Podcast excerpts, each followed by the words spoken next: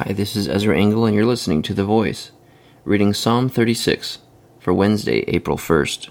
An oracle is within my heart concerning the sinfulness of the wicked.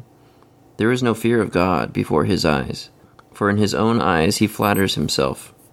Too much to detect or hate his sin. The words of his mouth are wicked and deceitful.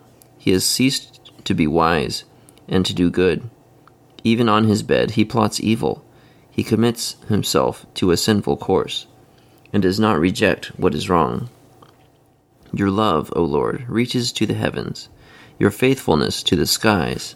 Your righteousness is like the mighty mountains, your justice like the great deep. O Lord, you preserve both man and beast.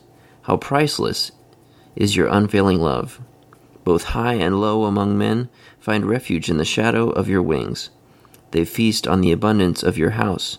You give them drink from your river of delights. For with you is the fountain of life. In your light we see light.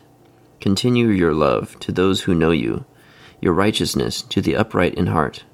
May the foot of the proud not come against me, nor the hand of the wicked drive me away. See how the evildoers lie fallen, thrown down, not able to rise. Psalm 36. So David writes this song. I don't actually know what an oracle is. I suppose I could look it up. But he says, An oracle is within my heart concerning the sinfulness of the wicked. So he's just thinking about how sinful the wicked are. Talks about that for four verses. And then he exalts God from verse 5 to 10.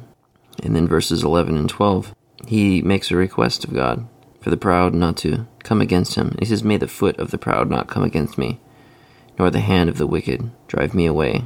And then in verse 12, the last verse, he says, See how the evildoers lie fallen, thrown down, not able to rise. It's like he's speaking what the end result is going to be. It's like he's um, using words of faith that he'll be protected, um, that the people who plot against him will be shut down. Thank you for listening to The Voice.